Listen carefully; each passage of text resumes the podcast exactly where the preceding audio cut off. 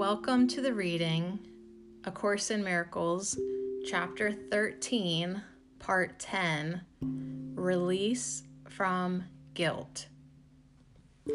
You are accustomed to the notion that the mind can see the source of pain where it is not. The doubtful service of such displacement is to hide the real source of guilt and keep from your awareness the full perception that it is insane. Displacement always is maintained by the illusion that the source of guilt from which attention is diverted must be true and must be fearful. Or you would not have displaced the guilt onto what you believed to be less fearful. You are therefore willing to look upon all kinds of sources, provided they are not the deeper source to which they bear no real relationship at all. Insane ideas have no real relationships, for that is why they are insane. No real relationship can rest on guilt or even hold one spot of it to mar its purity. For all relationships that guilt has touched are used but to avoid the person and the guilt. What strange relationships you have made for this strange purpose. And you forgot that real relationships are holy and cannot be used by you at all. They are used only by the Holy Spirit, and it is that which makes them pure. If you displace your guilt upon them, the Holy Spirit cannot use them.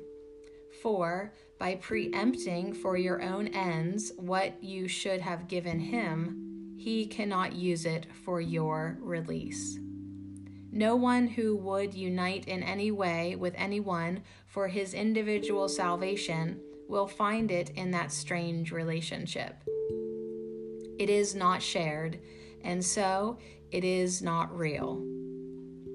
In any union with a brother in which you seek to lay your guilt upon him, or share it with him, or perceive his own, you will feel guilty.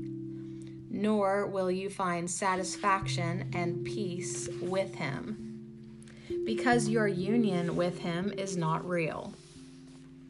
You will see guilt in that relationship because you put it there. It is inevitable that those who suffer guilt will attempt to displace it because they do believe in it. Yet, though they suffer, they will not look within and let it go. They cannot know they love and cannot understand what loving is. Their main concern is to perceive the source of guilt outside themselves, beyond their own control. When you maintain that you are guilty, but the source of your guilt lies in the past, you are not looking inward. The past is not in you. Your weird associations to it have no meaning in the present. Yet you let them stand between you and your brothers, with whom you find no real relationships at all. Can you expect to use your brothers as a means to solve the past and still to see them as they really are? Salvation is not found by those who use their brothers to resolve problems that are not there. You wanted not salvation in the past. Would you impose your idle wishes on the present and hope to find salvation now? Determine then to be not as you were. Use no relationship to hold you to the past, but with each one each day be born again. A minute, even less, will be enough to free you from the past and give your mind in peace over to the atonement. When everyone is welcome to you as you would have yourself be welcome to your Father, you will see no guilt in you. For you will have accepted the atonement which shone within you all the while you dreamed of guilt and would not look within and see it.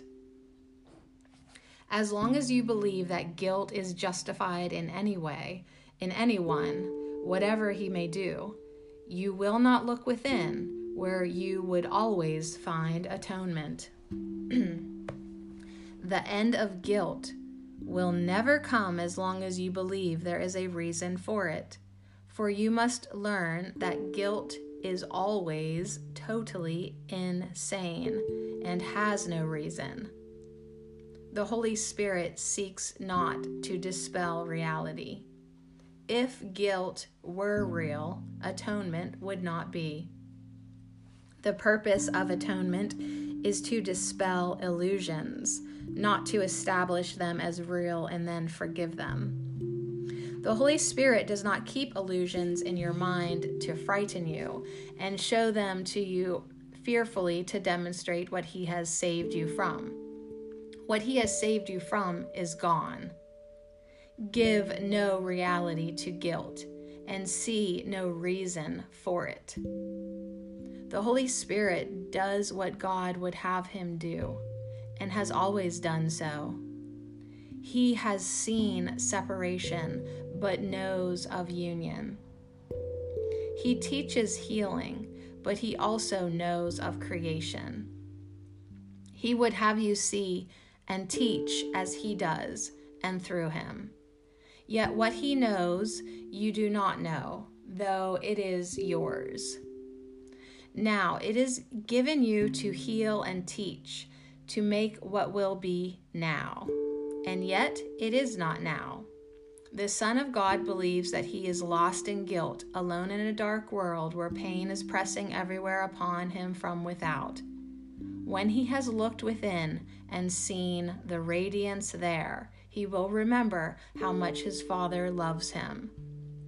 And it will seem incredible that he ever thought his Father loved him not and looked upon him as condemned. The moment that you realize guilt is insane, wholly unjustified and wholly without reason, you will not fear to look upon the atonement and accept it wholly.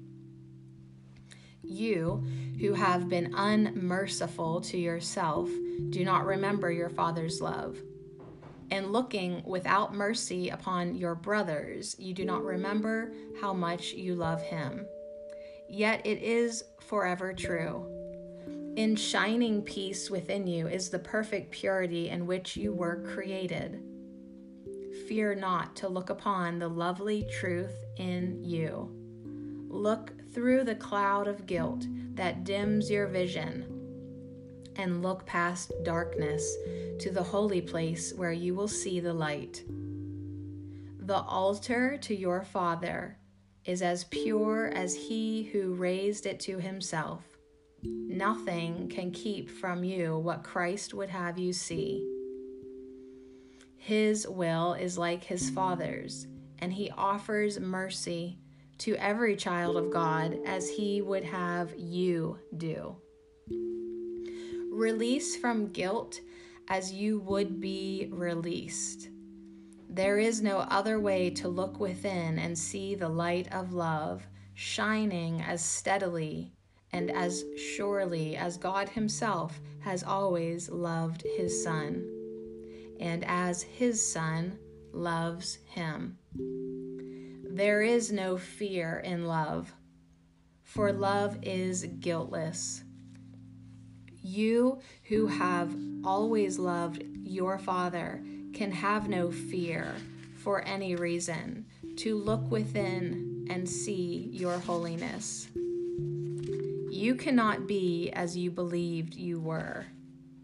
Your guilt is without reason because it is not in the mind of God where you are. And this is reason which the Holy Spirit would restore to you. He would remove only illusions. All else he would have you see and in Christ's vision, he would show you the perfect purity that is forever within God's Son. You cannot enter into real relationships with any of God's sons unless you love them all and equally. Love is not special. If you single out part of the sonship for your love, you are imposing guilt on all your relationships and making them unreal. You can love only as God loves. Seek not to love unlike Him, for there is no love apart from His. Until you recognize that this is true, you will have no idea what love is like. No one who condemns a brother can see himself as guiltless and in the peace of God. If he is guiltless and in peace and sees it not, he is delusional and has not looked upon himself. To him I say, Behold the Son of God, and look upon his purity, and be still. In quiet, look upon his holiness, and offer thanks unto his Father that no guilt has ever touched him. No illusion that you have ever held against him has touched his innocence in any way. His shining purity wholly untouched by guilt and wholly loving, is bright within you. Let us look upon him together and love him. For in love of him is your guiltlessness. But look upon yourself and gladness and appreciation, for what you will see will banish guilt forever. I thank you, Father, for the purity of your most holy Son whom you had created guiltless forever. Like you, my faith and my belief are centered on what I treasure.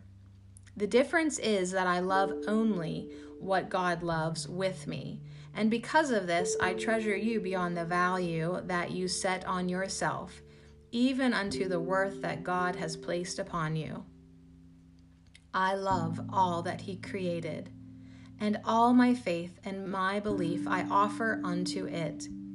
My faith in you is as strong as all the love I give my Father. My trust in you is without limit, and without the fear that you will hear me not.